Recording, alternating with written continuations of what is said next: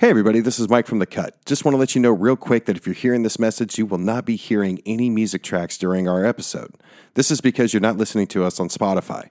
Only on Spotify can we play the music track. So if you're listening to us anywhere else, totally fine. Just want to let you know why there's no music. Now, without any further ado, let's get the show started.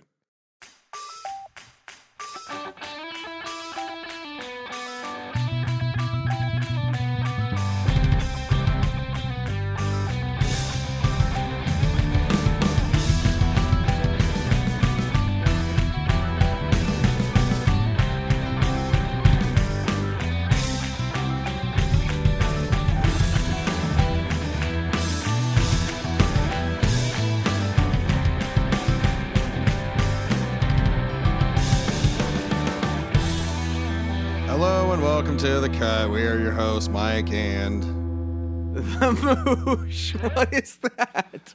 thank you for joining us where we put together unique playlists and comedic banter. Oh, you're a dick. Just because we're doing 2000s? No, I'm Does- excited for this episode. It's got nothing to do with that. And people may notice that I sound a bit different. And if that's the case, it's because I got a fucking gripe, Moosh. A gripe? Yes. Is it because we're is you knew I was gonna pick some emo songs, and so you're you're already getting in the mood, certainly, certainly did not help. I, I- I- as as always, I just took Moosh's list and and added it for the show, but uh, you know that certainly didn't help. But no, here's my problem. Okay, my problem is with Universal Audio. Okay, Yeah. Universal Audio is like a industry leader in producing production equipment, audio production equipment, and yeah, they're in several magazines. yeah.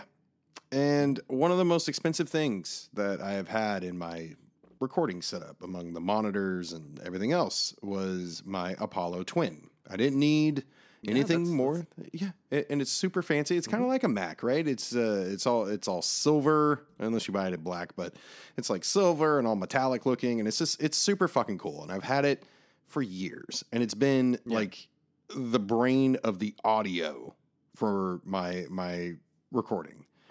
Mhm, mhm. Well, ever since about 18 months ago, when I bought my first Mac that had an M chip in it, I discovered Mhm. that Universal Audio, for whatever fucking reason, is not compatible with it. So Hmm. there was like shit you had to do. You had to go into A little workarounds and what yeah, you. you had to go into the disk utility and mess with security settings every time you update your Mac or whatever. And and within 20 minutes, give or take five or 10 more minutes of just pure frustration, it would finally work and it would be fine. Well, I just updated my Mac to to Ventura. Um, and uh, yeah, they removed the the options that were in there. You can get to them, but the Yeah. setting that you need to change in your security settings is already set to what you need it to set to. And the instructions on the UAD website basically say if it if you if you do this and you don't get a prompt to allow the program for UAD, just redo it until it does. Well, I did that over a dozen fucking times. Mhm. And here's my problem. What's your problem? The thing is like a thousand dollars. It is now sitting next to my record player because I'm thinking of using it as a receiver. No, it's a it's a thousand dollar paperweight. Uh, well, well, or it's going to be a very overpriced receiver for my record uh, for my record Right. player, and I'm using a Scarlett by Focusrite. So I went from a thousand dollars down to a hundred. Don't hate on the Scarlett, I'm man. I, not. have been rocking. I've been rocking the Focusrite for for years. I know, and it works great on your busted ass Yeah. Mac, but I can't have this next to my Mac Studio. It's like it, you know, it deserves caviar, and I'm bringing it home like fish sticks, frozen fish, fish sticks. So, like, I've gone from a thousand dollar item that I have loved and cherished that has brought me so many great memories and joy. Yeah. And I'm always excited when I get a new piece of equipment, but now I'm just staring at this thing and it was $172 out the door. And every day I get frustrated when I You know- when I turn it on because Phantom doesn't stay on. You have to turn the Phantom on every fucking time. And I'm like, Jesus. I mean, you know what's on. funny is the the time we're recording the ver- recording this episode versus the time it comes out. It would be so funny, and I'm going to laugh so hard if whenever we release this episode, whenever that is, I don't know if it's January or February or whenever this episode. It's going to be a while. It's gonna be a little bit. I know we're recording pretty early. Um, I'm gonna laugh so hard if there's a fix and there's an update and your Apollo works flawlessly with your Mac. You know, in in a couple months' time. See, this is why you enjoy emo music. You love pain, right? And the fact that you would Yeah, want me to be in the pain pains me. But the th- but and now you, know what it feels understand emo. oh, that's what I've been missing the entire time. I needed a piece of very valuable equipment to break down. You know, it feels like Moosh. It feels like I've gone from like 2022 technology down to like the 2000s technology. Because segways, That's not even an exaggeration. Segways are a thing. Yeah.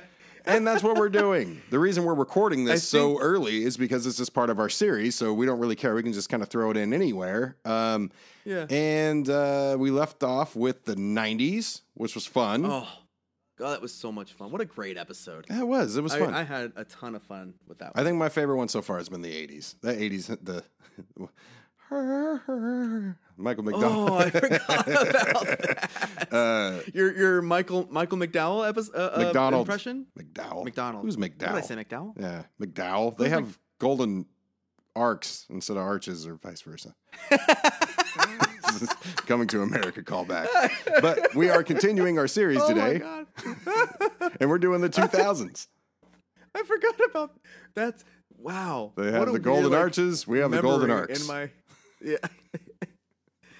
wow, that was just what a weird Ferodian slip. Freudian slip. yeah. Freudian. So Yeah. I think, uh, Oh, Moosh, I think you, I, I'm, how, how'd you do with your list today? How'd that go? oh, fuck off with this shit. Okay, Was I- it you harder know, than we- the we- we- 80s? Because I know you had a hard time with talked. the we, yeah. No. no. okay. All right. All right. I'm gonna say that this decade, the 2000s, from 2000 to 2009, were the limits. Were the this is the hardest list. I struggled so much with this list. At first, I was like, "Oh, it's the 2000s. You know, they got some good, like I, I don't know, maybe some some Red Hot Chili Peppers." But we did a Chili Pepper deep dive several months ago. I almost put a song on that we didn't play on that episode, but I, I was like, nah. yeah. And I, and I was like, there's so many songs that kind of came out, and like, ah, I don't know what to choose. Oh, I'll just go with, you know, songs that mean something to me. And then I realized as I started making my list that I made several cuts. Like, I made a list a, a week ago. I made a list. Mm-hmm. And then I looked at that list and I was like, oh man, but what about this song? But what about this song? And what about and then it's my list evolved over and over and over. It just kept growing. And I realized that duh, from 2000 to 2009, Yeah, that's not only was I in middle school and then high school, and then I went to China and then I went to Italy, like I did so many things Mhm. And there were so many people that I met and so many adventures I went on and so many inspiration like inspirational moments in my life that helped pre-marriage. yeah, yeah, all before yeah, I was I was a single man on the prowl. No, it was uh, so many things I went and did that it was like I discovered so much music in that decade. Like there was so much music from the point where I was like in the early 2000s, I was going to the library. I was in middle school. I was going to the library and bringing home CDs and burning the CDs onto my my original Mac that I had. Did you not old, have uh, Napster? Yeah, if, no, I, I did not. I stayed away from Napster because my mother had Napster, and that shit fucked up her computer. So I was like, I'm not doing that. And then LimeWire came out, and I was like, I'm all about this. well, LimeWire was a bit different though, because I, I, I could be wrong, but I think with Napster, you were downloading the song from one single person, as opposed to when LimeWire came out, they started using um, crowd share, crowd share, like torrent type stuff, where you download Yeah. bits and pieces, uh, which can still give you a virus. But I mean, that came from the porn, not not the music. Anyway, Yeah. anyway, yeah. So like, it was just I, I got deeper and deeper, and like, I feel like in the 2000s, music exploded. There were so many genres and cross genres, and indie music became a thing. And I love indie music. And so, like, all these indie bands started popping up on my like radar for this list. Like, I was, oh my god, let me let me find my list here. I made a list on the computer. Um, indie bands. We got Modest Mouse. Yeah. was huge when I was in middle school. And then things like Death Cab for Cutie, Fleet Foxes, The Shins, Interpol, OK Go, the Postal Service, which is like Death Cab for Cutie. Beck got really huge in the early 2000s. Uh, the Yeah Yeah Yeahs, Tegan and Sara almost made my list. Uh, uh, Minus the Bear almost made my list. Uh, freaking uh, Passion Pit, Vampire Weekend. Oh, dude, Vampire Weekend? Are you kidding me? Vampire Weekend, Phoenix? bro. I don't know what you're talking about. Oh my god, there's so many like so many bands. Was that like That- Twilight something? Uh, No, no, Uh, no. yeah. LCD sound this like system. Edward Yo, versus if you, I know there's the people werewolf? out there that are listening to this that are like, dude, LCD Soundsystem. I'm like, yes. Tweet at me, please. Let me know if you love LCD Soundsystem, and I wish I put them on my list, but I did not, and I apologize.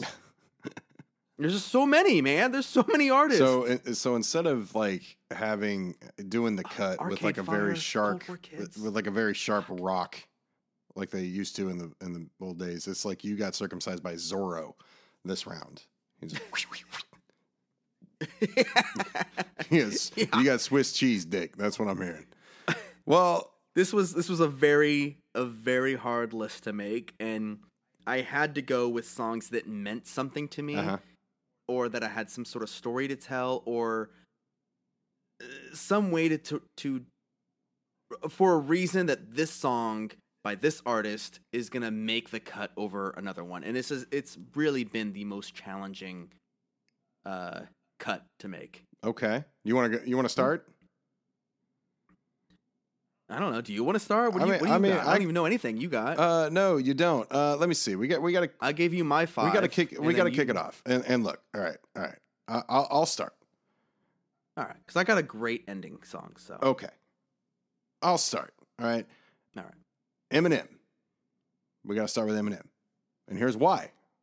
Because Eminem's third album is most people's most Eminem fans. That's their favorite album. You, because like you can go back to the old school and say Slim Shady LP or Marshall Mathers LP. Marshall Oh, Mathers was LP was like that was the big one.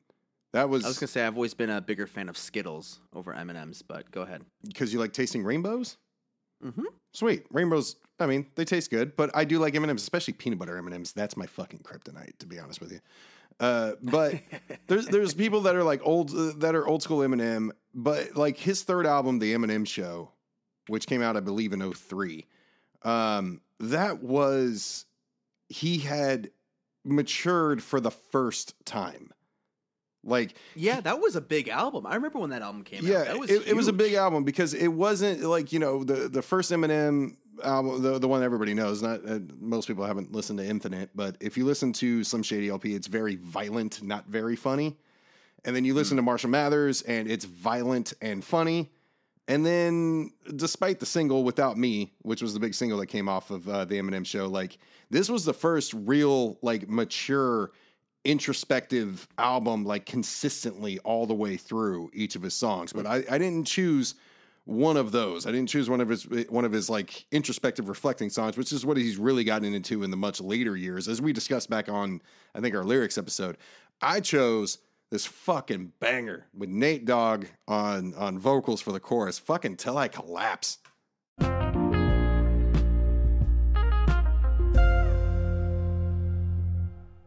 God damn. Wow, That's I fucking banger, dude. Jesus Christ. I remember when, yeah, I remember when this album came out and how big it was and how popular it was. But I also like, I guess I, at a young age, I didn't. I, not only did I not associate with this genre of music or this uh clique is a great word to use for like middle school, high school, like that era. Yeah. I think what 2003 is high school. It's like I didn't I didn't associate with that clique of people, and I kind of just like despised them because I was like drinking the anti rap Kool Aid at the time.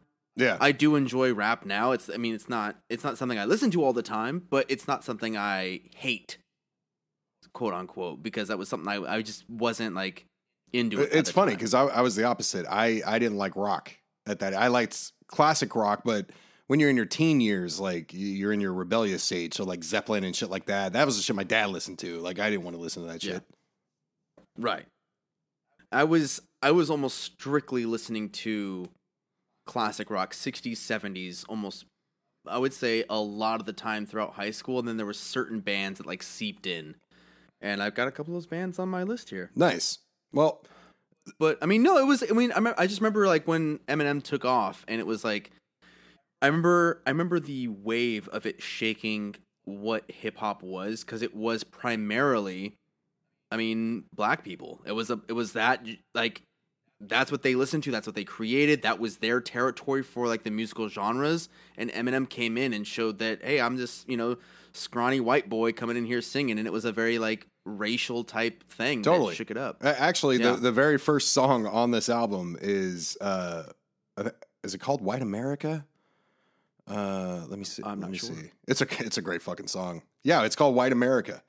Um, Mm.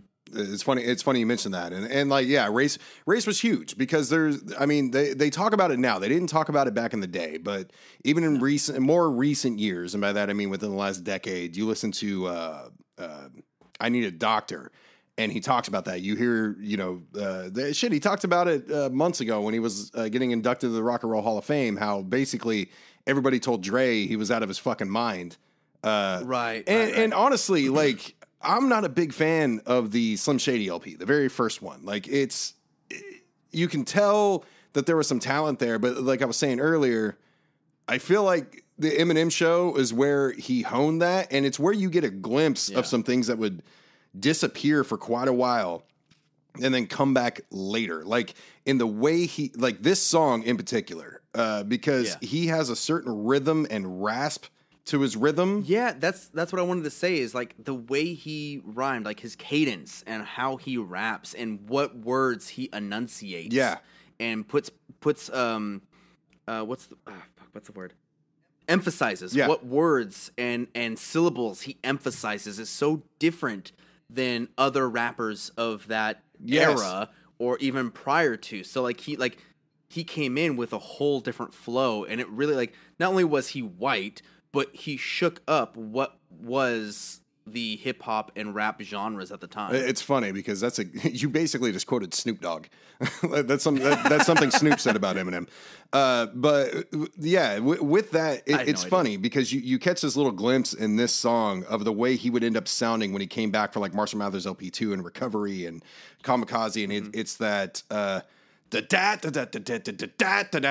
like that that rasp that he uses is like when you hear Yeah. somebody do an impression of him like that's the impression they do now but this was the only like piece of it you can find plus this is when he started singing like he was singing back up to nate dogg at the end of that song and he actually has a song where he Right. sings i think it's called Hailie's song uh, on this album so yeah, Oh, yeah. It, it's it's this song is great because it, it's got nate dogg rip one of the greatest hook makers of hip-hop of all time um, but it, it I don't know. It, it's interesting to see this little bit come out of Eminem and then it just went away, and now it's kind of like it's what he's known for, but like he didn't stick with it for a long time. But dude, fucking And you know banging what? album.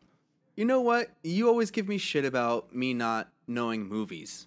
And to your credit, I don't know movies. I was gonna say I can give you shit Mi- right now. Eight. Mile Yeah, Eight Mile wasn't a bad movie. I enjoyed it. No, Eight Mile wasn't. No, there's nothing wrong with Eight It was, a, it was a great movie. I, I thoroughly enjoyed It's got it. Anthony Anthony Mackie in it. The Sure. the Falcon. I know who that is. The Falcon. oh, He plays Papa Doc. He plays the the main like antagonist. I did not know that. I enjoyed the story of it. I don't know all the actors or people that were in it. Uh, Obviously, Eminem was in it, but I mean, like, I, I haven't seen it in I don't know eighteen years. Oh, God, I- or I don't- I don't 15 even years. I, I, yeah, I don't remember when when. Uh, but you know what's funny is uh, I want to say Eminem was the first one to win a an Oscar in the rap genre for uh, "Lose Yourself." No, no shit. Yeah, for for that movie, which is funny because you and I always like we never, whenever you and I were talking, we never say that we threw up or we puked or we were about to. We always say, "Dude, mom spaghetti," like everywhere. Oh, dude, we quote that. Yeah, we quote that song all the time. Yeah, no, seriously. But ah, man, yeah. So that's how I wanted to start this till I collapse. We're gonna f- finish this episode. You know what? I will I will continue with another pseudo rap that again isn't necessarily mainstream mainstream at the time. It it definitely like shook up what I understood about hip hop and rap. I'm gonna go with Gorillaz, Mhm. Clint Eastwood. When this song Fuck came out, dude, it it messed with what because I loved it. I loved it so much. But at the time, again, I told you like I I I wasn't into rap, and I was drinking that Kool Aid of like, oh, rap has a silent C in front of it. It's crap. Like that whole like Yeah. I don't know motif. Well, it, It's- it's it, wasn't I hated, you. I hated that. you weren't ever- making your own decision. no, like like a lot of like uh, seriously like a lot of white kids uh in our generation our parents are making that decision for us and they were too ignorant to Yeah. take a look at what it was and yeah i mean i was probably listening to doggy style way at a younger age than i should have but i mean you know it, it's a different it's a different level of appreciation i mean uh, rap rap and hip hop is is uh, is very important to me because it's where I learned how music worked, and it's one of the easiest play, uh, one of the easiest genres to learn how music works because you you know you're rapping over a beat. There's you know there's not guitar, but like you know you learn on a keyboard as opposed to a guitar, which I always argue is a lot easier to learn music Yeah. theory and stuff like that on a keyboard. Oh, absolutely. Yeah, and and then you know you learn about you learn how to count, right? You learn the basics Yeah. of music uh, out of rap, and they take those ba- like you got people like Dr. Dre and Mannie Fresh and um, fucking uh, the the uh, fuck little little Jon actually like little Jon's got some fucking bangers from back in like the mid two thousands yeah. too. The Neptunes like mm, mm, fuck yeah. Yeah, no, there's like looking back, like I definitely went down the rabbit hole of looking at hip hop and rap and like the mixtures of genres and the cross genres in the early 2000s for this playlist. And although I didn't like they didn't resonate with me then, so I didn't want to showcase them then because I don't have a story to tell. It was more of just like, oh, that was what th- other people were listening to, other kids my age that were like hip. I was a nerd, man. I was I got picked on all the time. So I wasn't like hip to music or hip to all the cool shit going on. But I remember a buddy of mine we're hanging out at his house and this song, Gorillaz, like they just came out with Clint Eastwood and that shit dropped and we were just like losing our shit over how cool it was. And I was like I was just buying into it. I was like, dude, this is actually a really good like I was loving it Yeah.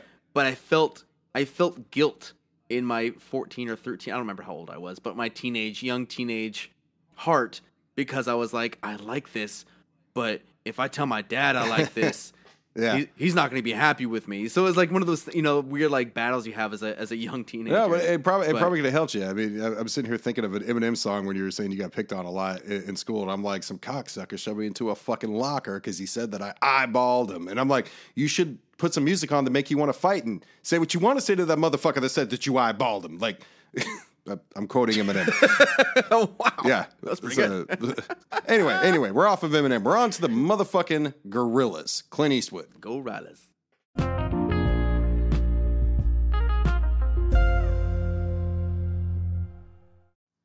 dude Yeah. oh man okay okay okay first I got I got two things Two things. First, two things. First, the melodica that he plays, that little like it's a little piano attached to a mouthpiece that makes that yeah.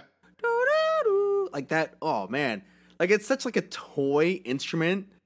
Like it's not like it's a real instrument, of course, but it's it's a harmonica that they turned into like a little keyboard. Yeah. and you blow into it and you make a little melo- it's a Uh, melodica. J- Jon Batiste. yeah, yeah, yeah, Yeah. yeah. Jon Batiste does it. Um, what a fun instrument It is. a to put into a song and not it's not sample like it's a real melodica like a lot of a lot of like to early 2000s music used a ton of samples especially in the hip hop realm. Right. they just sampled everything or a lot of things. But like i've seen i haven't seen Gorillaz live but i've seen show like youtube of Gorillaz and like he plays a melodica and it's fucking awesome. Um secondly when he said like i got sunshine in a bag like my prepubescent like young mind my innocent mind was like oh that's like he has a little like a little lunch bag a brown paper bag and he opens it up and there's There's sunshine, sunshine in there. Yeah, like, Yeah. oh, nice. What a lovely song. I didn't realize it was drugs. Oh, Like, Right. like as all things are in music, they're drugs. It- It's funny. I, I quote this song a lot. Like me and, and like my, my sister and a, and a few others, uh, when we're not happy with something, we I ain't happy. Like we always fucking do that. uh, so we all. I uh, what's the lead singer's name? I don't know, Oh, but I know he's from the band Blur. And, and most people know that. Most woohoo. Most people know he, Yeah. he's from Blur. Uh, Yep. But uh, Del, the funky Homosapien, going back to gangster rap, is Ice Cube's cousin. hey, Hey, that? yeah, it's a it's a So fun song. And and the, the other song that I uh, that I love from them is the other single that came out in the mid two thousands. Uh, uh, Feel Good, Feel Good Inc. Oh, feel good. Dude, Inc. another song Yeah, that's that got was- a bumping ass beat to it, man. I almost chose like it was torn. I was t- I knew I wanted a Gorilla song on my on my cut, and I was torn between those two. And Clint Eastwood was the first song that came out, and I just I specifically remember sitting in my buddy's like bedroom. We're hanging out, and we we put that song on, and I was like, dude, this is the shit. I want to. I think the first time I heard it was MTV or the Gra- uh, awards or the Grammy awards. I I saw them perform it live with like the the cardboard cutouts. That, Mhm. I, th- I think that was my first introduction to it. But uh, I'm trying. I love the idea. Huh? I love the idea of Gorillaz. Like it's it's basically just the dude from Blur. I, I, I mean, you could probably look him up pretty quick. I'm too lazy. Yeah, Sam. I'm not feeling it tonight. We don't have Linda here. no, Linda was supposed to be here. Fuck yeah, off, what's up Linda. with that? Linda, She had slacking off on her things to off. do. I'm sure it wasn't anything our show, important. whatever. Yeah, yeah. Whatever. It's just, it's just our But- podcast. We don't have a producer here, but whatever. I forgot what we were talking about before we got distracted. Well, I'll, I'll move on. I'm trying to decide: should we slow it down a bit? We've been vibing. we've Um, been vibing quite a bit, but eh, so slow it down a little Yeah. bit. I think I'm going to slow it down a little bit. Okay. Yeah, my- slow it down. One of my favorite albums of all time, American Idiot, Okay, Green Day. I am not. You don't want to be one. uh, not, not not today. I fucking love that album. And you put a nine minute song on a while back, and I was going to put a nine minute song on. yeah, and you went and got groceries. I went and got and groceries. went Christmas Oh, yeah, it was around shopping. That was Thanksgiving. Uh, and that was ages ago. I still think about that. I still tell my wife, I'm like, this motherfucker decided to go grocery shopping in the middle of our show. and I came back, and there was still two minutes left on that song. yeah. Uh, they have a nine minute song off this album, Jesus of Suburbia, which would have been a much better song Oh, to pick song. because there's like that song is like five different songs. There's key changes and like they, they sound totally different. And I love that. But Oh, yeah. I, I was thinking about it and I'm like, wait a minute though. My favorite song from Green Day of all time is a deep cut off that album. Really? Yes. Now, I love. You don't you don't you don't typically like Green Day though. No, I, I mean I like Green Day. I don't. I don't love Green Yeah. Mm-hmm. Day. I love this album. I'll give them that. I do love this album, and I. But I, I did really like Dookie, Nimrod, and uh, really those Yeah. two albums in the '90s when they came out. Uh, but American Idiot was just was just totally different. Um, It was. And- yeah, they did. fuck. I remember people being upset because they went political. I mean, I was, yeah. I, Yeah. mm, I, lo- I loved it. Uh, and I love that it was a concept album. I thought it was great. And 21st Century Breakdown, not a whole lot of people like that. I think there were some good songs that came off that album. But like Holiday, oh, dude, fucking Holiday. But Mm. my favorite song from Green Day of all time is What's Her Name, which is the final song on that album. well, what's her name? We don't know. Hmm. It might I better figure it out. Eh, I don't know. Uh, it- uh, she she sings in silence. Him? Her?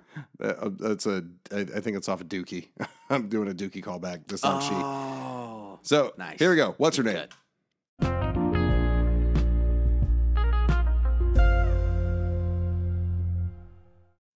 Dude. Man, they really let that last note just ring out. Yeah. I love that song, dude. Uh, it's a That's a good it's song. a good song of like reminiscence and all that. Of course, uh, like Mm-hmm. really what it's about. But I love the the slow, and then it just turns into a fucking banger at the end, and uh, Mhm. and then the the like harmonies and shit. It, uh, the simple guitar solo, the simple drum beat and bass, and the chugging. like, ah. It's it's just a good song.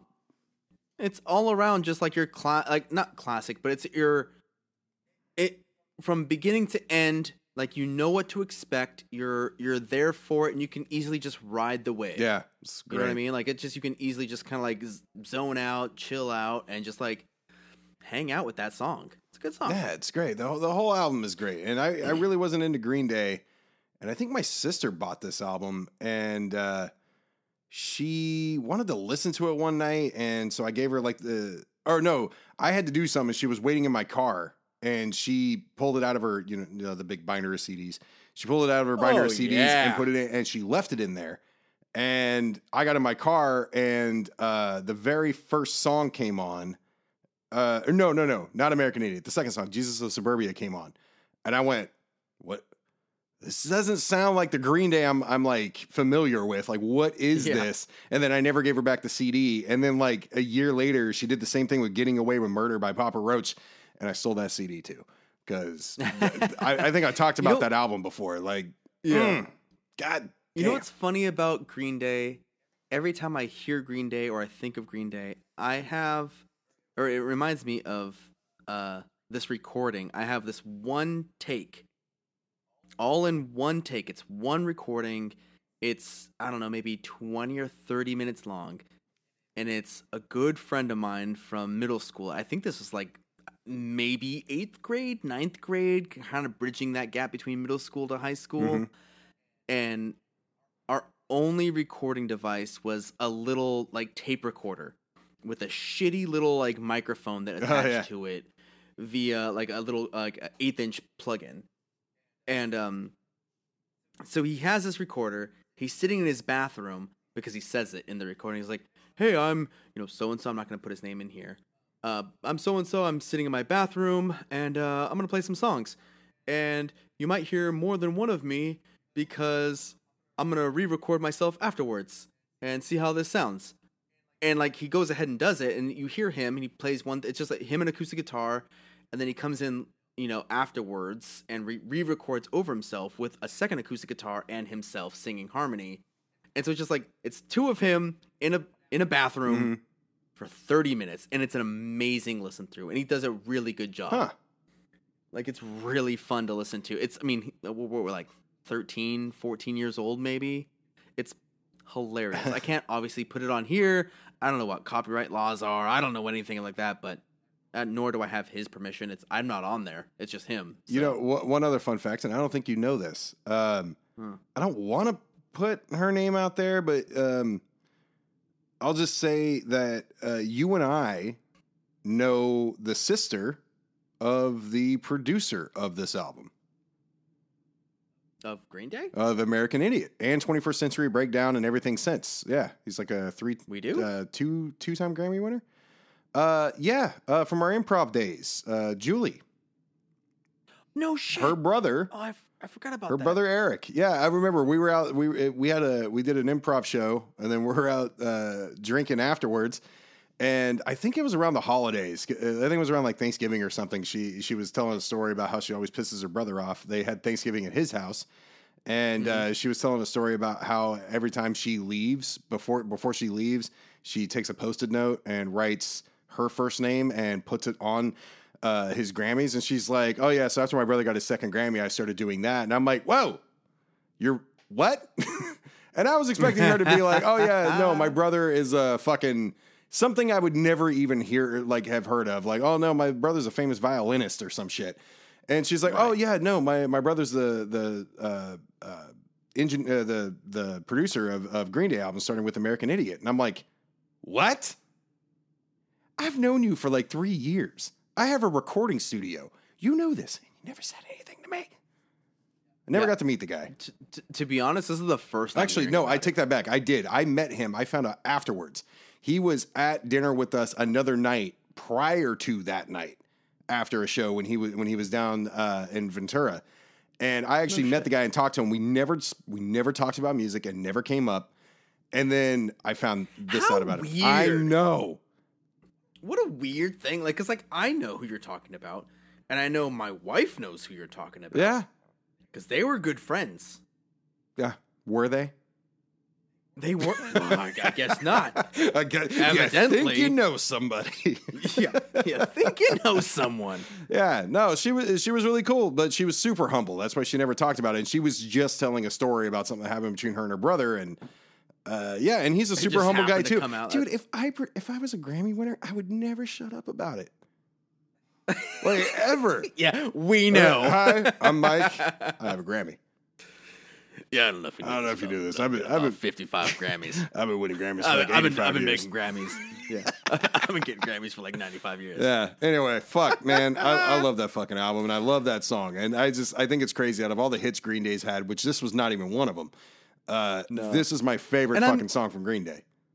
I'm glad you chose a not like hit Green Day song. Oh, dude, I wanted Holiday and I wanted Jesus of because Suburbia. I I try to do that with I try to do that with most of my songs that I choose. Every you know, every so often I choose a hit because it is such a great song. Mhm. But I always try and find one of my favorite songs by an artist that wasn't one that you heard on the radio. Because we're not a top 10. Right, but with that being said, Incubus is my next pick. Yep. and they're one of my favorite bands. I've seen them four times in concert. As we've heard. yeah, amazing, amazing band. And I was going through the different albums that came out in the 2000s because obviously they had some albums in the 90s, but for the 2000s is when I really like just fell hook, line, and sinker for Incubus. And the one song you say, "Hey, Moosh, are you gonna play Drive?" No, I wanted to. I almost put Drive one on song- here, dude.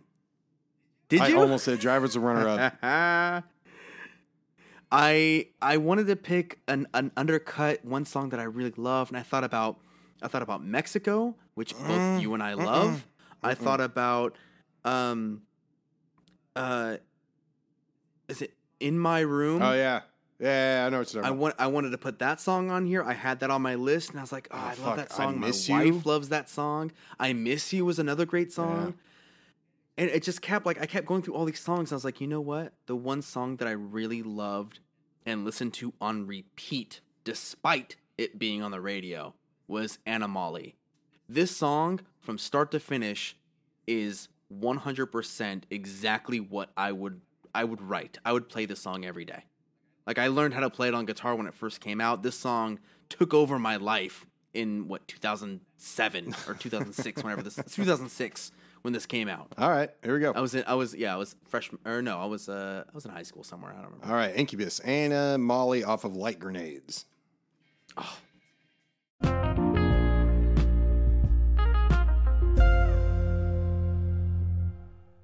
Oh, bro. Uh, dude, I Oh, dude, the love- drums? yeah. Tell me about those drums. Oh, I'll tell you about those drums.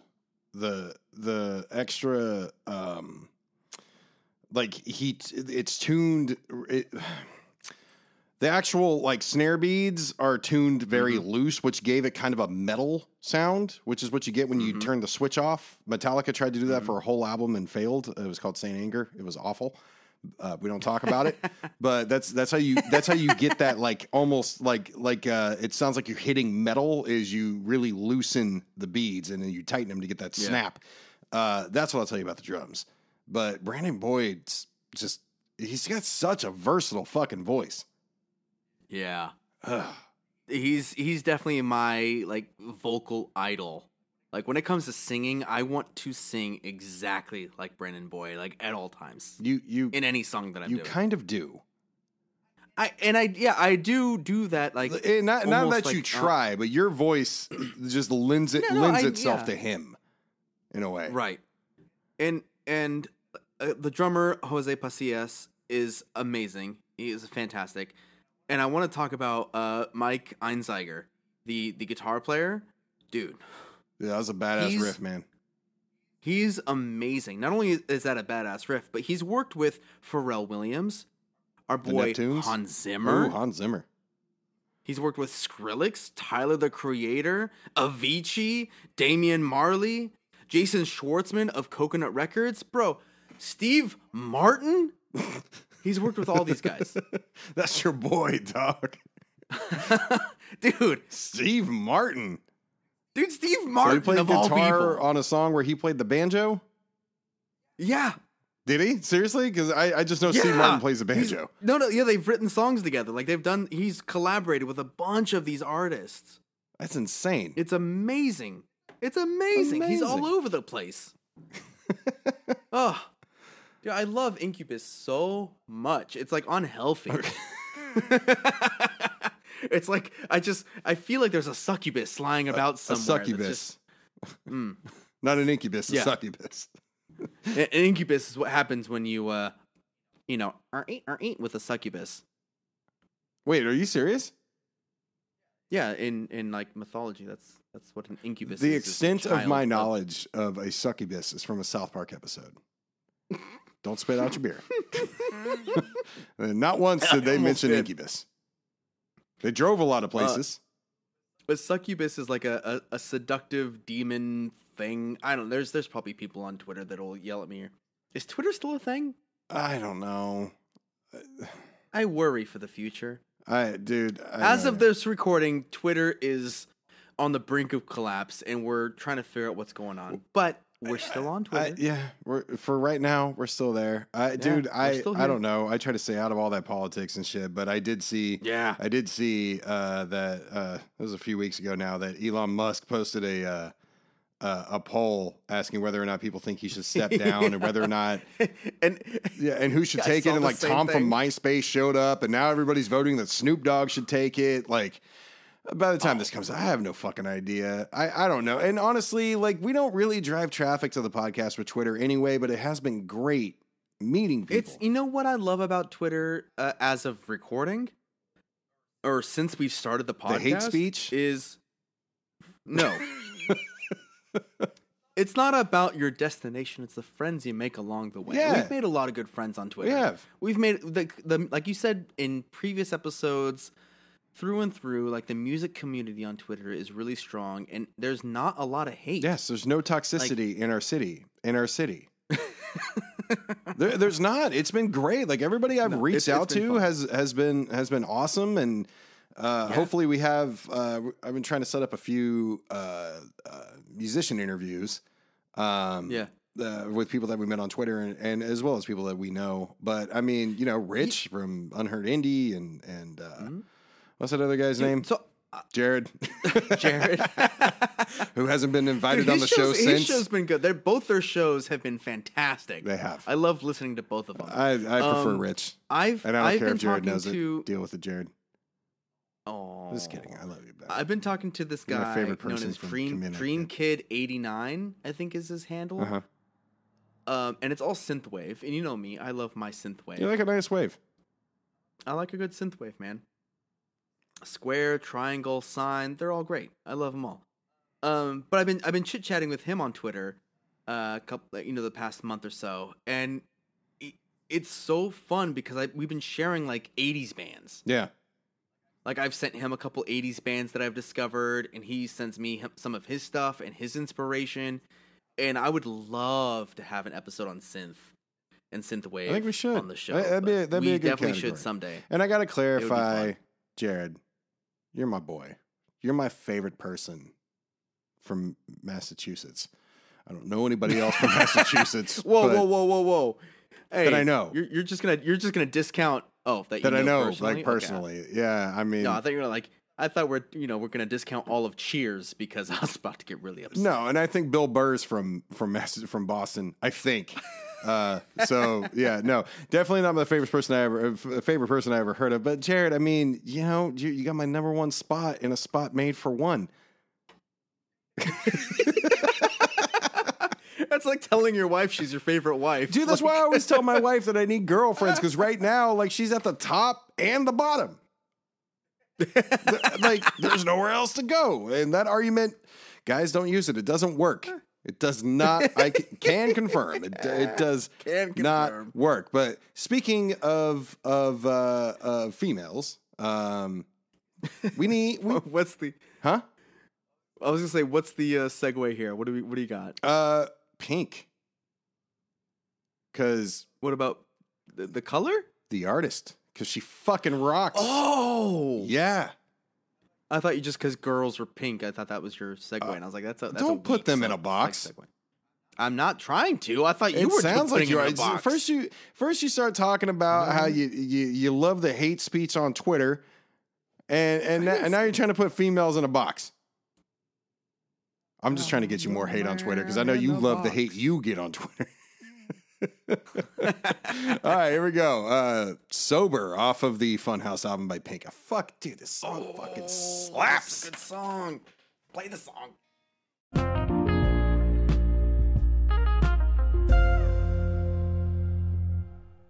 God damn, she's got pipes. Mm. She, dude, she blew up in the 2000s. Yeah. Like, Pink really was like, you know, and this is going to be a hot take. Pink was in the early 2000s Adele before Adele came out. I don't think it's a hot take. Dude, I think Pink was amazing. and I when don't think she you can first compare the blew two. up. Oh my god. No, like I mean just like Pink's vocal capacity and her like charisma, her um what, what- what's the word I'm looking for? Her like the way Persona. she sang things, Oh. her persona, like the, her conviction. That's the word, conviction. Her conviction when she's saying, like you feel that. Yeah. Like she's it's so powerful. It just cuts right down into your soul. And I, I wish I knew the name of the song. Uh, my sister actually showed me a Pink song. that song was sober. huh? The song ju- we just played was sober. Oh, was it? you you Oh, was that chose your it. pick? Oh, that was my pick. I wish I knew the name uh, of the song. My sister showed me uh, like a, a breakup song, a slower one that she did that was Mhm. just fuck. And I, I and I've never really I've never done a deep dive into Pink. Um, done a deep dive into the Pink, but not Pink. Hey. and I, I, I, I totally should because I love everything I've heard from her. And like she, she was just um, last year she uh, performed with the Foo Fighters and Ann Wilson and did Barracuda for the Taylor Hawkins concert, uh, the tribute. Not the one at Wembley, but the I, one in LA. I still I still haven't seen that. oh, dude, yeah, it's. uh I know it's great. It's so I did not like the Wembley one. I didn't like the Wembley tribute. I, just, I, I don't Mm. know. It, it didn't, it didn't do much for me other than, other than when fucking girl sang "My Hero" acoustic. That was emotional. That was great.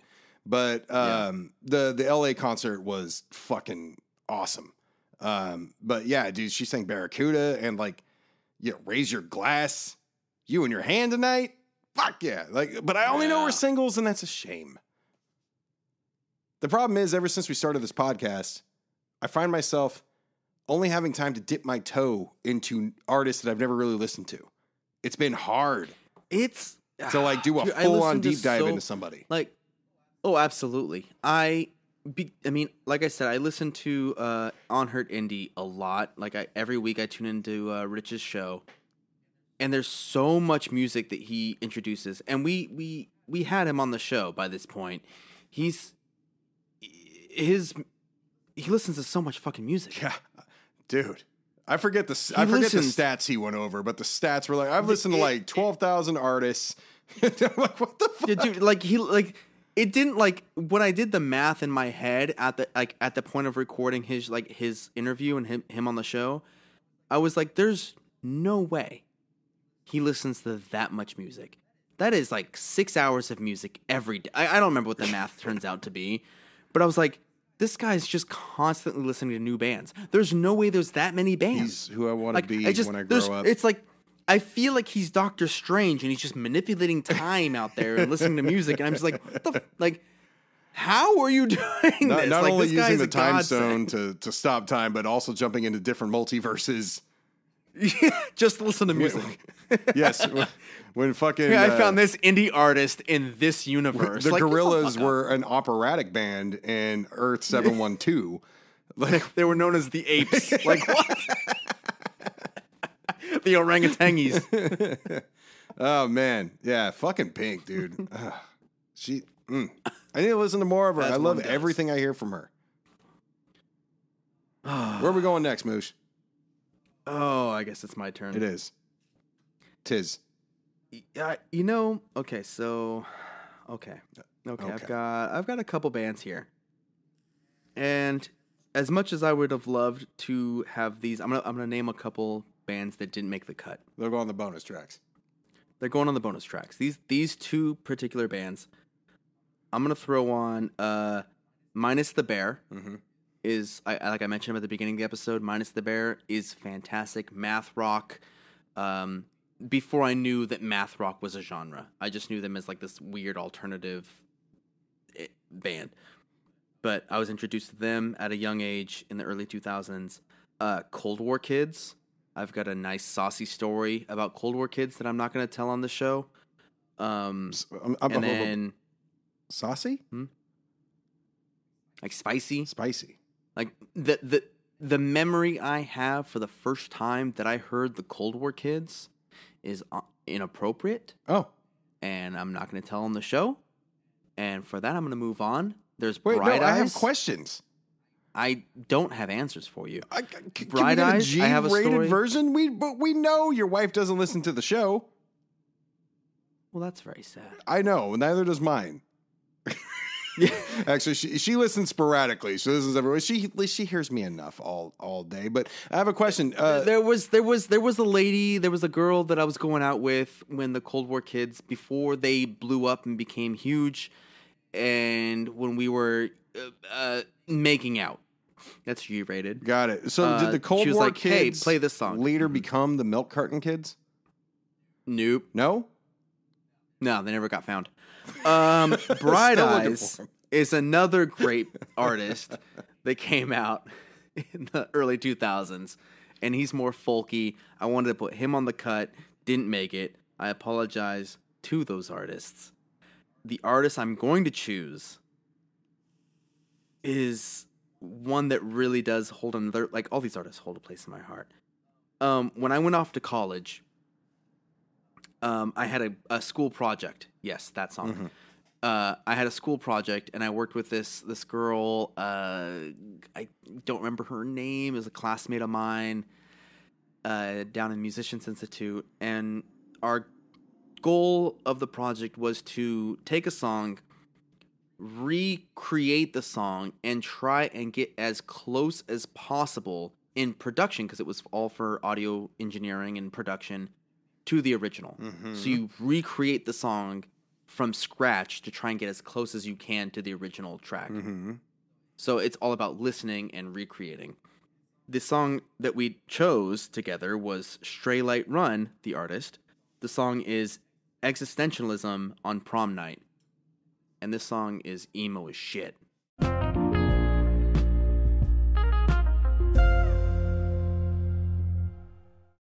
Well, Uh, I, I I feel like you say these lyrics to me a lot.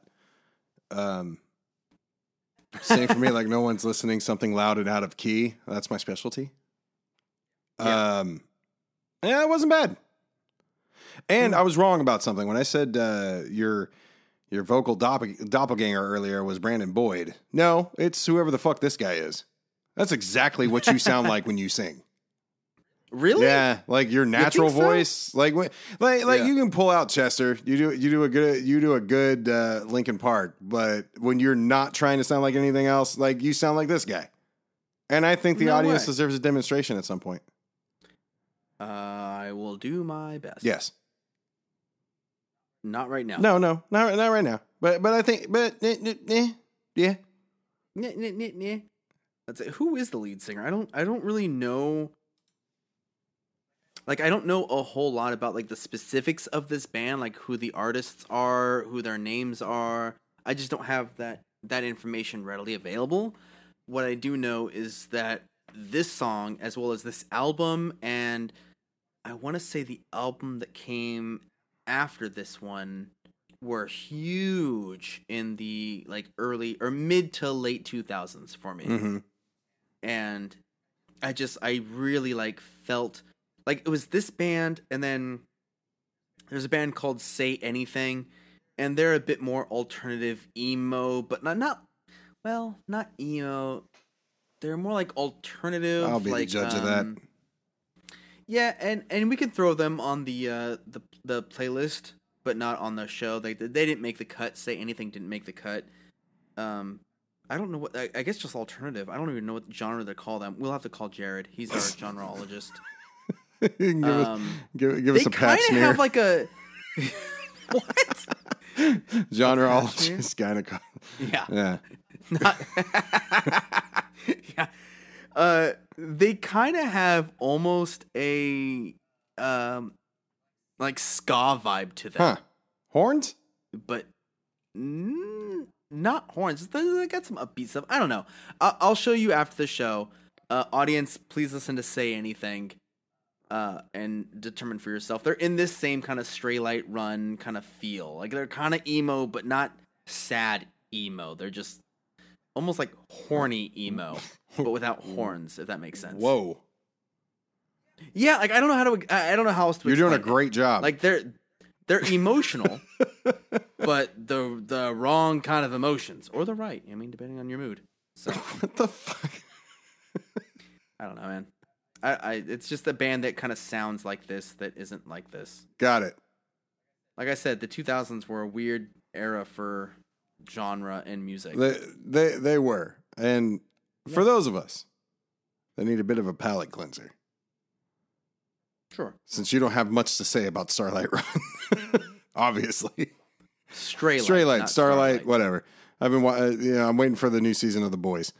Um, Oh, I love the boys. fucking The Boys, boys. Oh man, I love that show. Um, I was I was impressed about that shit. You said, "Hey, you should watch The Boys," and I said, "Uh, "Yeah, I've heard about it. Whatever. I'm not really into it." And then I started watching it, and I was like, "Bro, have you seen the fucking boys? dude, like, And you're like, "Yeah, I introduced you to The Boys." I'm like, "Yeah, but have you seen The Boys?" so I, I tried it. I tried it once. I watched like the first two episodes, and I wasn't, I wasn't, uh, I wasn't too convinced. And then Brad was at my house, and uh, uh, Brad, friend of the show, was was on a while back. Uh, he he told me to give it another shot, and I'm glad I got like three episodes in because then I, was- I was I was fucking hooked. But oh, yeah. anyway, uh, so we're gonna go to uh, our boy Chris Cornell.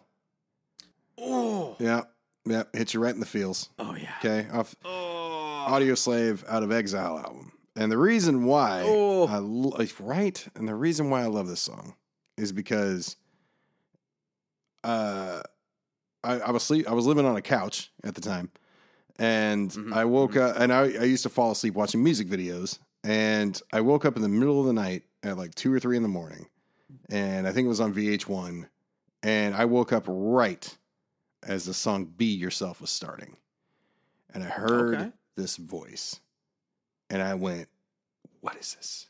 Who is this? Why?" I, I felt the exact same way. I felt the exact same way oh, there's the first time I heard Black Hole Sun. uh, we'll, we'll get we'll, we'll we'll get to it, but for right now, out of Exile album, Audioslave, Chris Cornell, "Be Yourself."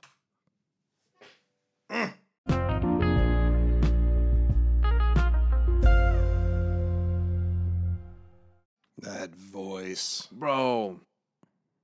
Oh my god. voice. Can we can we yes, the voice. Tom Morello.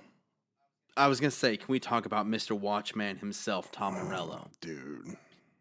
Oh my god. Tom Morello is one of my favorite. And, and I love I love the way he guitar players of strums. He strums like a fucking robot. Like the the the height between his downstroke and his upstroke is fucking ridiculous. hmm Mm. Mm. So, so Dude, watching him like he's got a ton of stuff on YouTube and just watching anything Tom Morello does he's got a master is class. amazing. Oh, he's got a He's master got a class. master class. He must know what he's doing. Absolutely. Dude, he he's toured with Bruce Springsteen, the boss. The boss. And for those that don't know, he's the motherfucking guitarist of Rage Against the Machine after they broke oh, up. of course. Actually, I think all of them are Rage Against the Machine. I think they just replaced uh, Zack de la Rocha with with Chris Cornell and made Audioslave. Uh, Right. so, I'm fairly certain that's accurate. fu- huh? I think so. I'm fairly Yeah. certain. Yeah, I, I think that's I, unless there's a drummer or something that was replaced. I don't know. Yeah. Uh, fu- funny thing about Cornell, though. So, like, that happened in the middle of the night, right? And then I totally forgot about it. And I was half awake, but I was awake to listen to to hear this song when it when the music video came on. And I totally forgot about it. And I was driving around at work one day, and on the radio, "Fell on Black Days" came on. Now I've never heard Chris Cornell. I'd never heard Black Hole Sun. I escaped Oh. the '90s and never heard that song. And uh, How? I had a horrible musical upbringing When like I missed Right. all of grunge, like all of it. I West didn't. Coast West Coast hip hop. yeah, pretty much. Like I I skipped all of that shit until uh, much later, and uh, Mm-hmm. I'm riding around and I'm listening to uh, uh, Rock 96.7 and Mm-hmm. um, fucking Fell on Black Days came on, and I'm like, fuck, what is this song? This is wait a minute, this sounds like the gu-, and it all came coming, it all came flooding back. I'm like, wait a minute, mm-hmm. few nights ago, I woke up and I heard this voice, but I couldn't remember any. I couldn't remember how "Be Yourself" went. None of that. All I heard was "Fell on Black Days," and I'm like, "Who has this voice? Who the fuck?" And I went to Who there? who the who, and I went to my my uncle, and I'm like, "Yo, you ever hear a, hear a song about like falling on like black grenades or something?" Like I couldn't remember. He's like, "Fell on Black Days." I'm like, "Yes, that one." Who the fuck is that? He's like, "Well, boy, that's Chris Cornell." Boy. boy, betray you to me. Uh, I'm still making my thr my way through the uh the new God of War. I mean, it's not new anymore. I haven't even the latest I haven't God even of War, tried it, Ragnarok. but he. oh, I got it for Christmas. It's it's amazing. Well, I'll, Oh. I'll have to take your word for it. But I, uh, he told me who it was, and then I discovered that Audioslave and Soundgarden are two different things, uh, two different Mm. bands, and uh, yeah, I just head first, and then and then Songbook came out, and Oh, dude. and if Chris Cornell needed to further cement himself as one of the greatest vocal vocalists of rock of all time, like Songbook did it. Songbook was Fucking and is one of the most legendary pieces of artwork for music hundred percent. Like a stone, Dude. I tear up every time I Mm. hear that damn song, the Mm. acoustic version. I fuck. Mm. Oh, oh, that's the story I wanted to tell this this episode. Okay, so we were we're recording this episode, and just what uh two days ago, uh, I went out to karaoke for the first time in like fifteen. Oh years. yeah, you did. yeah. And I thought it was so And- cute. and I- I you know- were texting me. You're so nervous about your song selections, and like I get that way too. I was like, oh, It, it's funny because like even like you- go to karaoke, everyone's drinking, everyone doesn't give a fuck about what how you're singing. All they care about is song selection. Yeah. That's the only thing people give a fuck Yep. about. But it's been ages since I've gone to karaoke. And so I go out and the first song I pick I, I wanted to pick um I wanted to pick a Foo Fighters song. I was like, "Yo, give me Foo Fighters, and let me let me just do Everlong. It's a song I know. It's a song I love.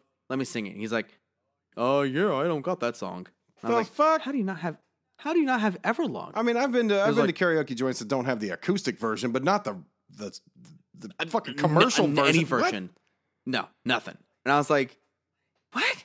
Everlong? It's a Foo Fighters." He's like, you went "I've all Maniscalco on him. You're like, what?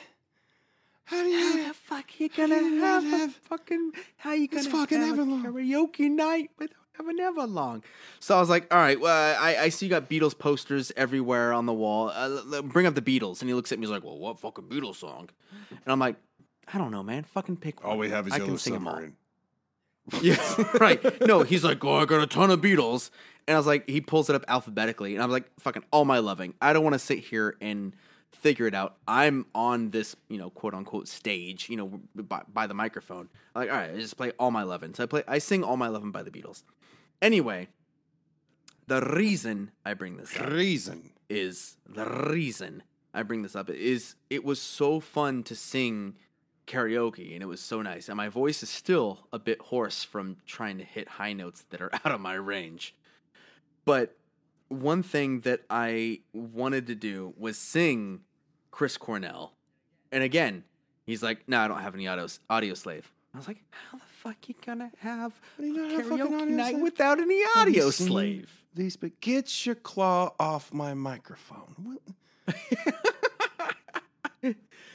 But it was so it was so fun and i can't wait to go back and one thing that i i should have done was sing some um death cab for cutie I disagree. i love death cab for I Cutie. told you to make Chester proud, and you didn't. i know i there was dude if i couldn't hit any high notes there's no way i'd be i, I was i'm still Chester sick, hits high I think, notes? coming over that Does he not? Have you listened to Chester? Sing an octave lower. Come on, Bubby. no, no, forget about it. Um, but when I go back, I'm gonna be more prepared. If I go back, and if and when I go back, I'm gonna be more prepared. I'm gonna have a set list. I'm like, all right, motherfucker. This, this is what you don't have sucks about you and I living in different states. I have no karaoke buddy. Yeah, figure I, out. got. I I bring the motherfucking house down. All right, I get up there and I do Corey Taylor and I do some fucking metal screams. I bring the motherfucking house down, bruh. Dude, this guy, hold on real quick, Metal screams. This fucking guy that was at karaoke, he sang um Seek and Destroy. Oh yeah, and it was the worst, the worst, the worst singing I've ever. He was like, "Seek and destroy." hey, he's he's trying though. It But was I'll, so I'll say this. I'll say this. I am the only one I know, and I'm not even trying to brag, but I'm the only one I know that can pull off Metallica at karaoke. I can do their their, and you've heard me do these. I I, I can do yeah, yeah, you've recorded it uh, and sent it. To me. Unforgiven and and uh, Mm-hmm. uh, their cover of Turn the Page. I nail those. But I, every time somebody gets up there to do, actually, no, I take that back. There was a woman that did Enter Sandman a few times, and I heard her do it, and she fucking murdered it. And if I didn't hate that song, I'd give her a lot more credit. But dude, we have to make a karaoke thing happen one of these days. Dude, gonna bring your ass in- to the, to California. and, and no, it's way too expensive. Gas is far cheaper up here. You come up here, we'll have to go out to karaoke. Dude, we'll kill it. It'll be a night to remember. Yeah. But what's up next? Right. Like I said, I want to do Death Cab next time I go for karaoke. So I'm going to choose Death Cab as my next song. And Death Cab for Cutie, one of my favorite bands ever. I've seen them live. They're fantastic. I love Ben Gibbard. I love the way he sings. Most people don't. What I'm going to say. That, that was unintentional. What? I, I was actually like, wait a minute, did I actually make that sound? did I do that out loud? yeah. Yeah. Yeah, yeah. So, Death Cab for Cutie. uh, His voice his voice is questionable. There's people that that don't like it, and that's fine. What I'm saying is there are songs that he's done that are undercuts, and this is one of those those B cuts. Those aren't. th- This is a song that isn't one of the number ones. That it's not. Um, you know the big hits, right? Mhm. I'm going with Passenger Seat, and I love this tune. I love this song. I love the imagery that he paints with his lyrics.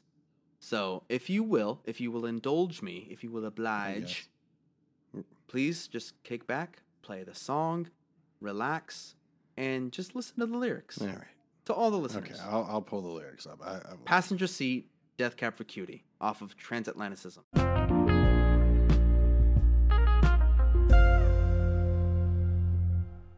You know who his voice reminded me of? What? Colin Meloy. Oh, in that okay. song, I don't, I don't know why. Yeah, from the Decemberists. Yeah. Like uh, just, just the way the way he sang and the certain ways he enunciated certain. I, I was sitting there and I'm like, oh, this is killing me. I've heard this vocalist before, and then I I was like, oh no, wait a minute, it's that vocalist, but way more upbeat. Sounds like Colin Meloy. So this song in particular, and like I said, when I made my playlist, when I made my cut, I had to pick songs that like hit a memory or some sort of emotional chord in me that really made the cut. This song, anytime I hear this song, it reminds me of a road trip I was on when I was like, I don't know, 12 or 14. I don't know, I was a young teenager when this song came out 2000 this album came out 2003 so i was a young teenager and i was in the car with my mother and we're in a convertible driving up the uh, pch Yeah, and i just like for whatever reason this song just like reminds me of that memory like my feet on the dash you know looking up at stars and satellites and trying to see you know which is which. And it just like everything about this song is just like it, it invokes that memory. And it's such a strong memory for me. And we've talked about how music is Yeah. A, a very strong memory inducing you know thing for for your brain so it's just it's oh god i fucking love this whole album is transcendent man like i love this from beginning to end transatlanticism is such a great album I almost chose several songs off of this album. And there's other albums of uh, Death Cab that came out in you know between 2000 and 2009. There's a song bracket, I recognize the album cover. There's a song on here that you had me listen to a while back. I don't remember which one it was. It wasn't this one.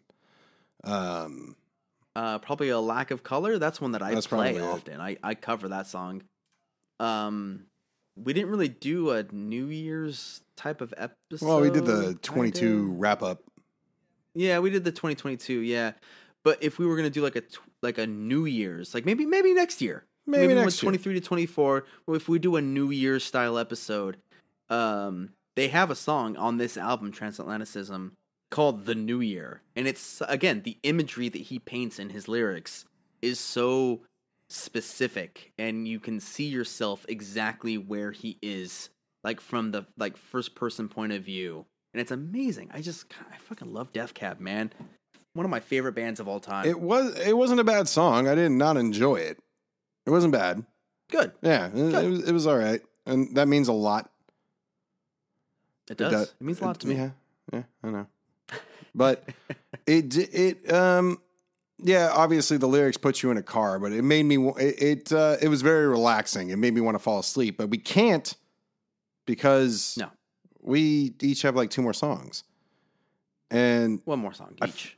uh, yeah, yeah, one song each, so two songs to go, and I feel Mhm. like we need to wake the fuck up, okay? Okay. And after listening sure, to an sure, emo band, I say, no more sorrow.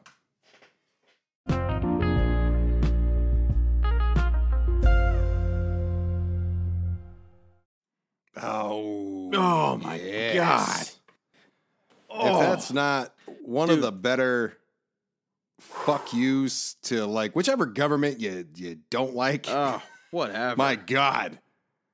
Dude, Minutes to Midnight was by far the first album of Linkin Park that I was like, okay, I'm listening. You have my attention. Like every song on this on this album was a banger. Oh, dude, Shadow of the Day, dude, Bleed It Out was one of their number that's one, one of your songs this favorite songs. Oh, Yeah, dude, and I mean, and the thing he's known for, the 17 second scream, giving up. give it. Oh, He hits a yeah, D5 in that fucking song. yeah. When he says up, I've given up, that's a D5. You know how Uh. fucking high that is? It's Oh high. my God. I do know how fucking high that is. Ugh. But, and even Uh, the slower what I've, ones. What I've done is another great song. off the What Transformers Oh, soundtrack, but I mean, even the slower ones that are towards the end, Valentine's Day, in between, in Yeah, yeah, yeah. pieces, and the little things give you away. Like, dude, this is dude, look at look at the plays. Look on Spotify. Look at the plays. The least played song is probably "Wake" with 14 million. and that's just an intro. listens, and that's an That's- intro there- there's song really for no- a minute I don't even think there. There's really no music in that. I don't think. no, I don't So, know. Aside from that one, keep scrolling. What what are the? Uh, you got 24 million plays, Five hundred and and that's in between? million of what I've done. Fuck. 146 for Shadow of the Day, and I'm Dude. sure 100,000 of those are, are from me. So with Linkin Park, uh, I remember eighth grade, just before we got into high school, I had a buddy. His name is Anthony. Was Anthony? Is Anthony? I don't know. I haven't spoken to him since eighth grade. We'll call him Anthony. um, we'll call him Anthony. And he was a huge Linkin Park fan long before I uh, got into it. And I don't know what my hesitation was. I don't know why it it was. I don't know. I think it was seventh grade that he was like, Linkin Park's my shit, and he had like Linkin Park like a sweater, Linkin Park T-shirts, Linkin Park everything. He had all the CDs, the posters. Like that was his shit. And I was like, oh yeah, Linkin Park's cool or whatever, whatever. You know, it's cool. I'm I'm I'm into the Beatles. but like, I look back at that memory now, and I'm like, dude, why was I not as obsessed with Linkin Park then as I am So, now? like, because I I've, I've already told my, my intro to Linkin Park story, but the only thing I can think of is Yeah. like, uh, you know, I loved In the End when I first heard it, and I didn't really listen to too Mhm. much else. Uh, but I went through a breakup a few years later. This would have been like 04 ish. And Sure. that was when uh, actually the same uncle uh, that they introduced me to Chris Cornell. Uh, and having nothing to do with the breakup, he just introduced me to Hybrid Theory and Meteora because Minutes to Midnight hadn't come out yet. and Right. that was the first. That was my first dive into Linkin Park. I didn't discover Minutes to Midnight until I don't know. I you know what it was? I was walking through a mall. This was I don't know 10 15 years ago. I was walking through a mall waiting for the wife to get done shopping and I'm just like walking outside these stores and the, their their music system. I heard this I heard Shadow of the Day. And I'm like, "Oh god, Oh, this song's amazing. Who sings this?"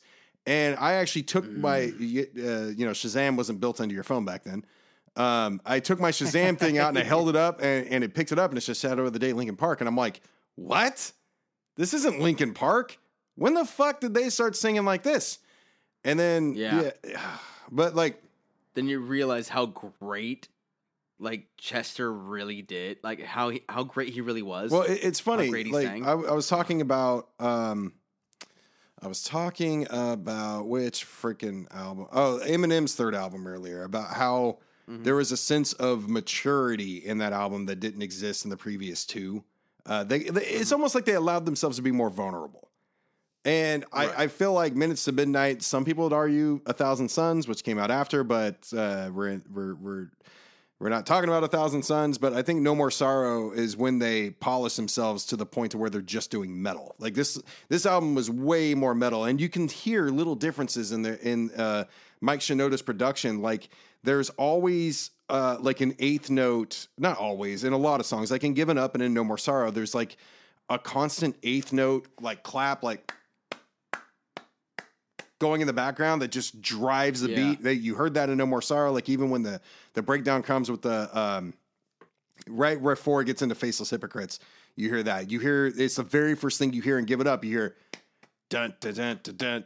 Dun, dun. Like you, you hear that, and it's like Yeah. it- Oh, it's yeah. a. it- you could tell like Shinoda like found some sort of, or maybe it was Khan. I don't know, but I'm assuming it was Shinoda. Like he's like, oh hey, this sounds really cool when I do this, and he put it in a few different parts. I love picking that out of albums. But what I also love about this song is it's very old Metallica especially in that intro like like one like where you just get the you get the drum roll on the snare going with the Mm, rhythm of the, yep. the the guitar and shit is faceless Yeah. hypocrites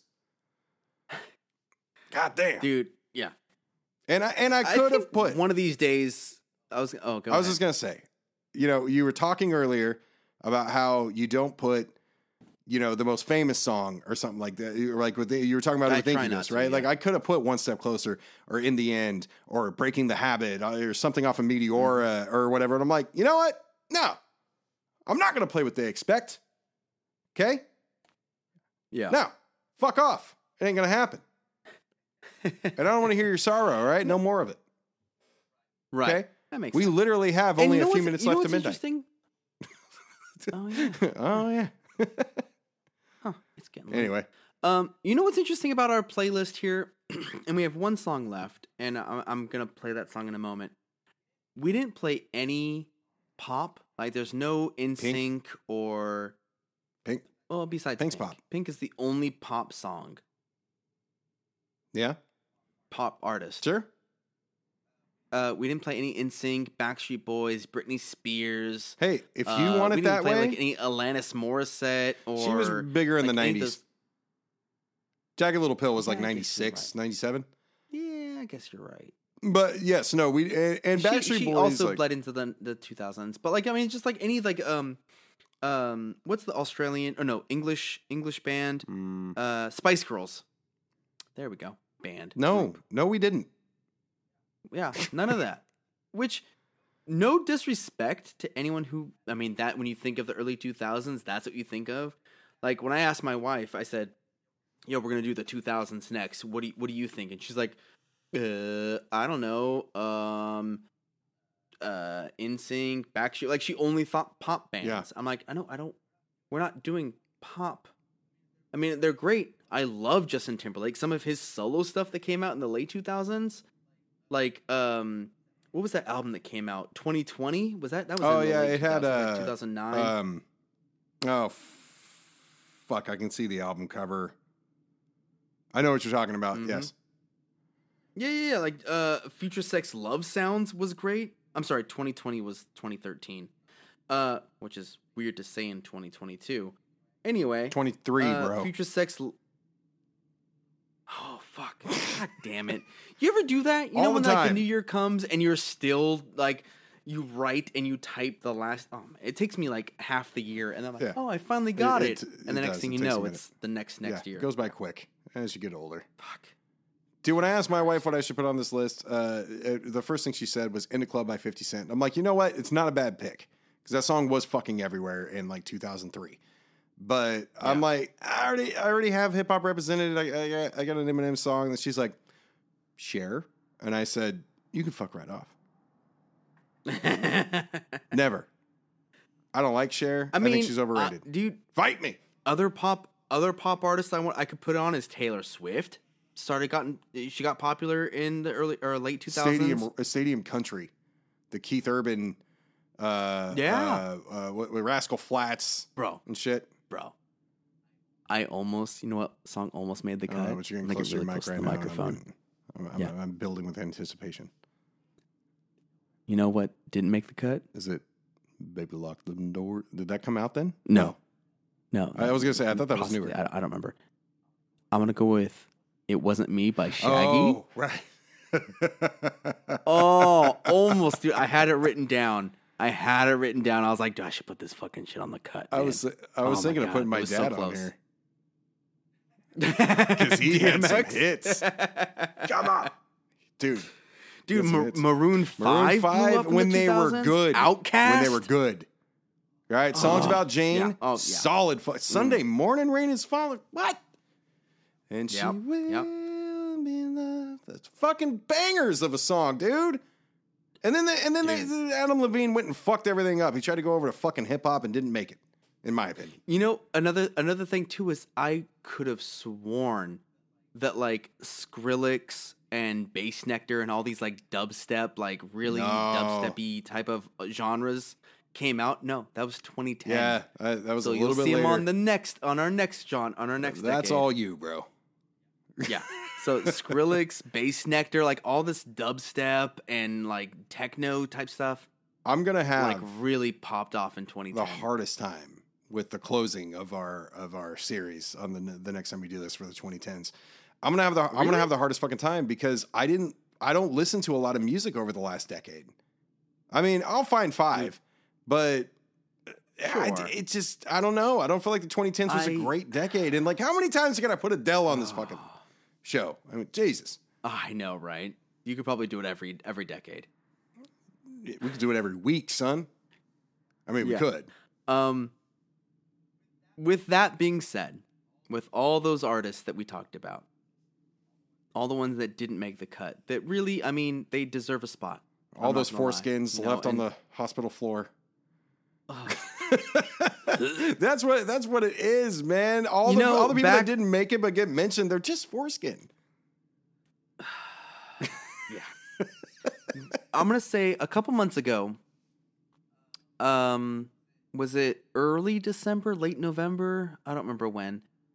Uh, the Arctic Monkeys Oh, the new album, came out with a new album, Drive, right? and you you listened Yes. to it. The car, the car, yes, the cars, car, the car. Drive Car. is the cars. Yeah. They came out with the the car, one car. Right. Yeah. Yes. Yeah. So the Arctic Monkeys came out their album, and you said you listened to a song or two. Or I listened to the whole thing. What have you? All right, great. That's fantastic. I'm glad. That's new Arctic Monkeys. Mhm. I would like to play you a song, and I've been saving this song since we Oh, talked about the really? Arctic Monkeys because I was like, I know I have a reason to play you some old Arctic Monkeys, and I want you to listen to it. And I want you to experience the joy Before they thought out. that I get. Yeah, there was still there was still Arctic man, okay. and and it's and it's this is a fun song, and I hope the audience agrees that this is just a classic. It's one of their top songs. I'm not picking a B cut. I'm picking straight up one of their top songs. Okay. Fluorescent Adolescent by the Arctic Monkeys off of Favorite Worst Nightmare. I'm excited. All right, let's get to it. Oh.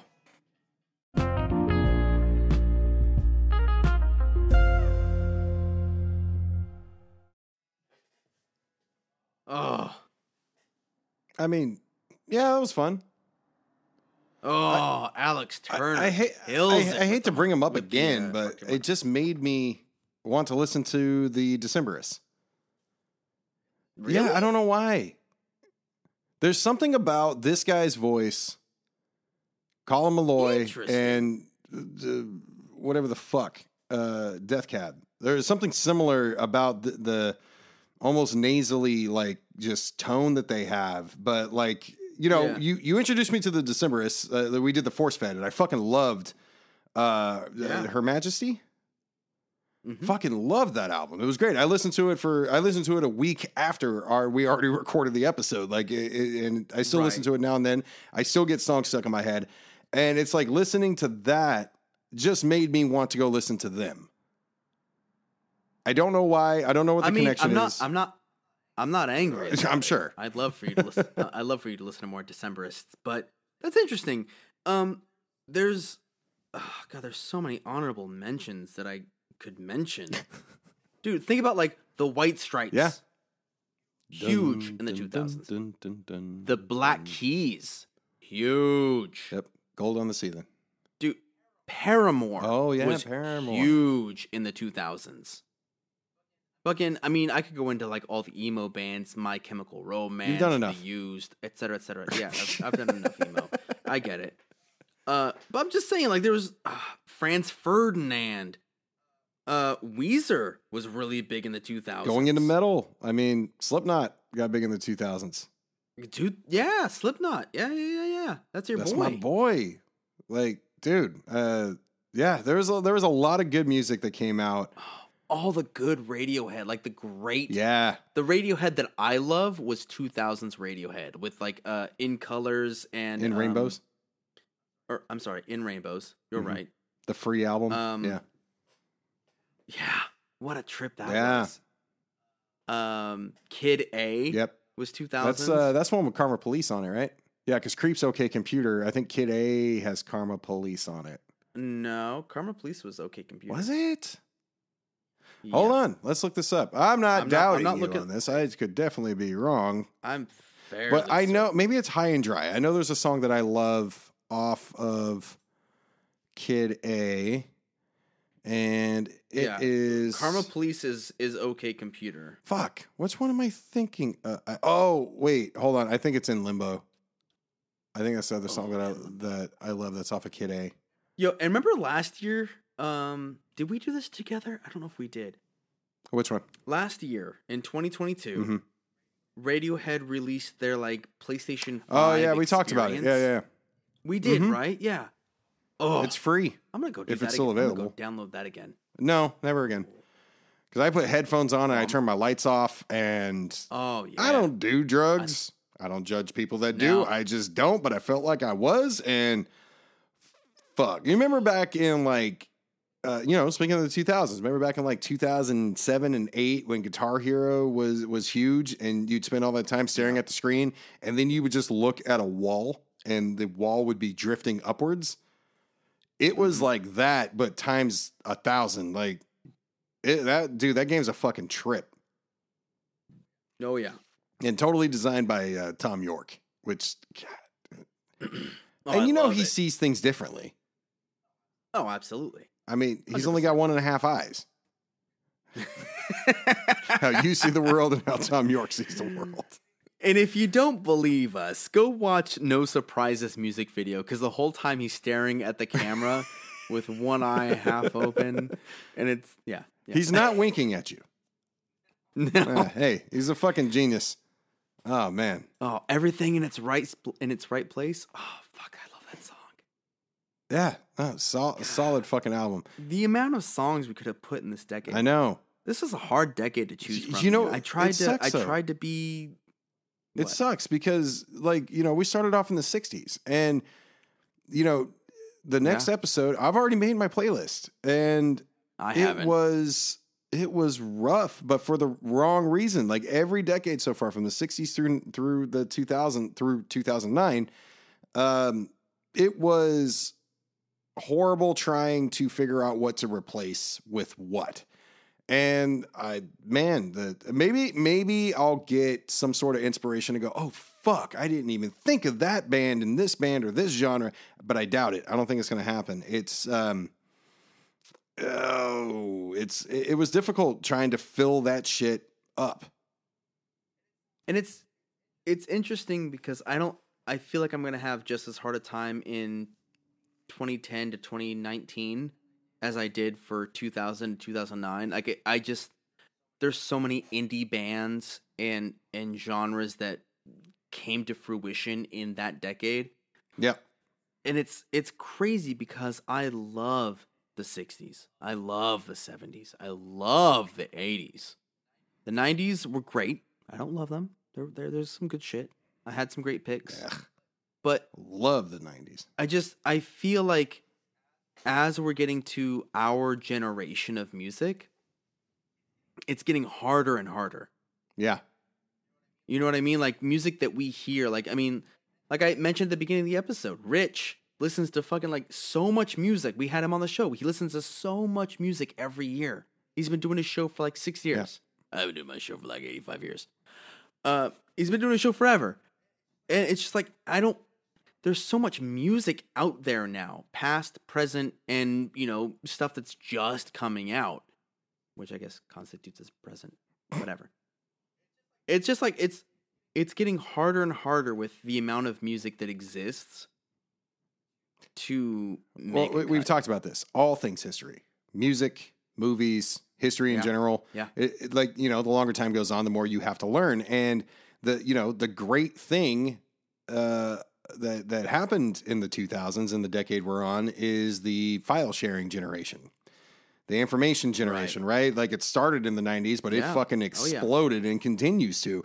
And it's great because you have these artists that uh, otherwise you'd never hear from because they wouldn't have been able to get a record deal. You know, they're stuck in rural Ohio and can't get to New York, or they're stuck in, you know, Right. Utah but can't make it to LA and they die with their talent. Now you don't have to worry about that. But the problem is getting your hands, wrapping your ears like around all of that as time fucking goes on. Yeah. It, it's very difficult now.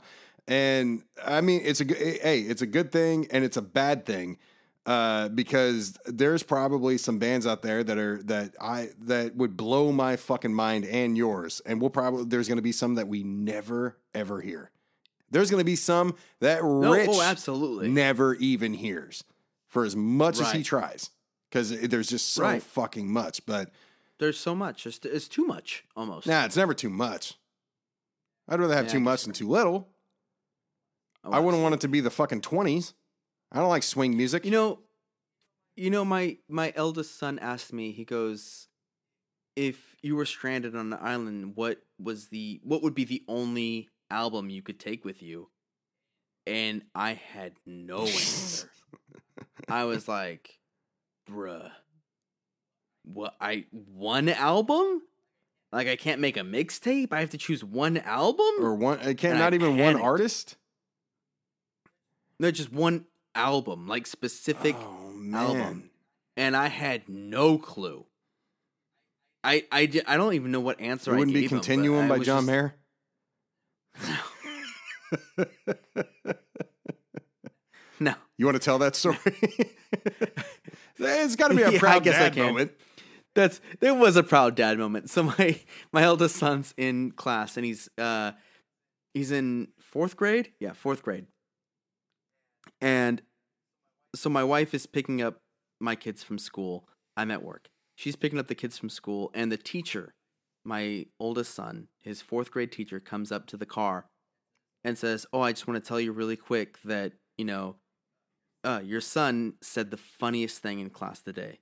And my wife was like, "Uh oh, what did he say?" You know, because parents, we always think. And you got. Segura and Maniscalco and shit going on. So Yeah, I'm just right, thinking of your son sitting there going, "What the fuck?" yeah, right. Yeah, we we gotta send a message. Um, no, so uh, she says to my wife, the teacher goes, he said the funniest thing. He said, uh, after he had dropped his pencil for like the fifth time, like his pencil kept rolling off the desk, right? Slanted desk, pencil rolls off. He goes, ah, I hate gravity. Darn you, John Mayer. and the teacher fucking lost it. and my wife starts laughing. She immediately texts me. And school gets out at 2. My wife texts me at like 2.15 as soon as they pull up in the driveway and get home. She texts me goes, you know, your son said the funniest thing, and I go, uh oh, same reaction. And just he tells me the story, and I'm laughing so hard at work. I'm like, yeah, it sounds like something I would say. Oh my god. Gravity. It was working against him. He needs to keep the pencil where the light is. Oh man. Well, oh, yeah, God, that, that shit so was good. funny. Um, all right. Well, yeah, and then I text you. Yeah, and then you so text me about it, and I was like. I sent you the screenshot. "You raised them right, Moosh, text and that's what matters." Yeah. Um, Right. Anyway, hope you guys enjoyed this. Uh, follow us on Twitter for as long as Twitter's around. At uh, You know. what? Oh, sorry. Go, No, go ahead. uh, Go what? ahead. All right. Feel free to cut this. now I have to leave it in. What? Yeah. Feel free to cut this. Um, outside of Twitter, we could we could probably start like a Discord. You're the social media guy. join- You you do it on Discord. we can have people join the Discord. We can chit chat with them live. Discord is all it is. Is uh, think of like AIM Instant Messenger, AOL Instant Messenger back in the Oh, day. the 2000s. people, people, yeah, two thousands. people join the Discord. They hang out. We can chit chat with them live. You know, anytime we're there, uh, we can go on voice, uh, uh, voice chat, just like PlayStation, and chit chat with like people listening to the show. We can talk about you know music or whatever. Well, I don't do social media, that's so don't idea. say We we. Moosh will chat with you. No, no, no, we could do it. We could hang out. Eh. Don't, don't, don't. okay, so uh yeah, Discord. Uh maybe. I don't know. Who knows what the hell's happening with Twitter?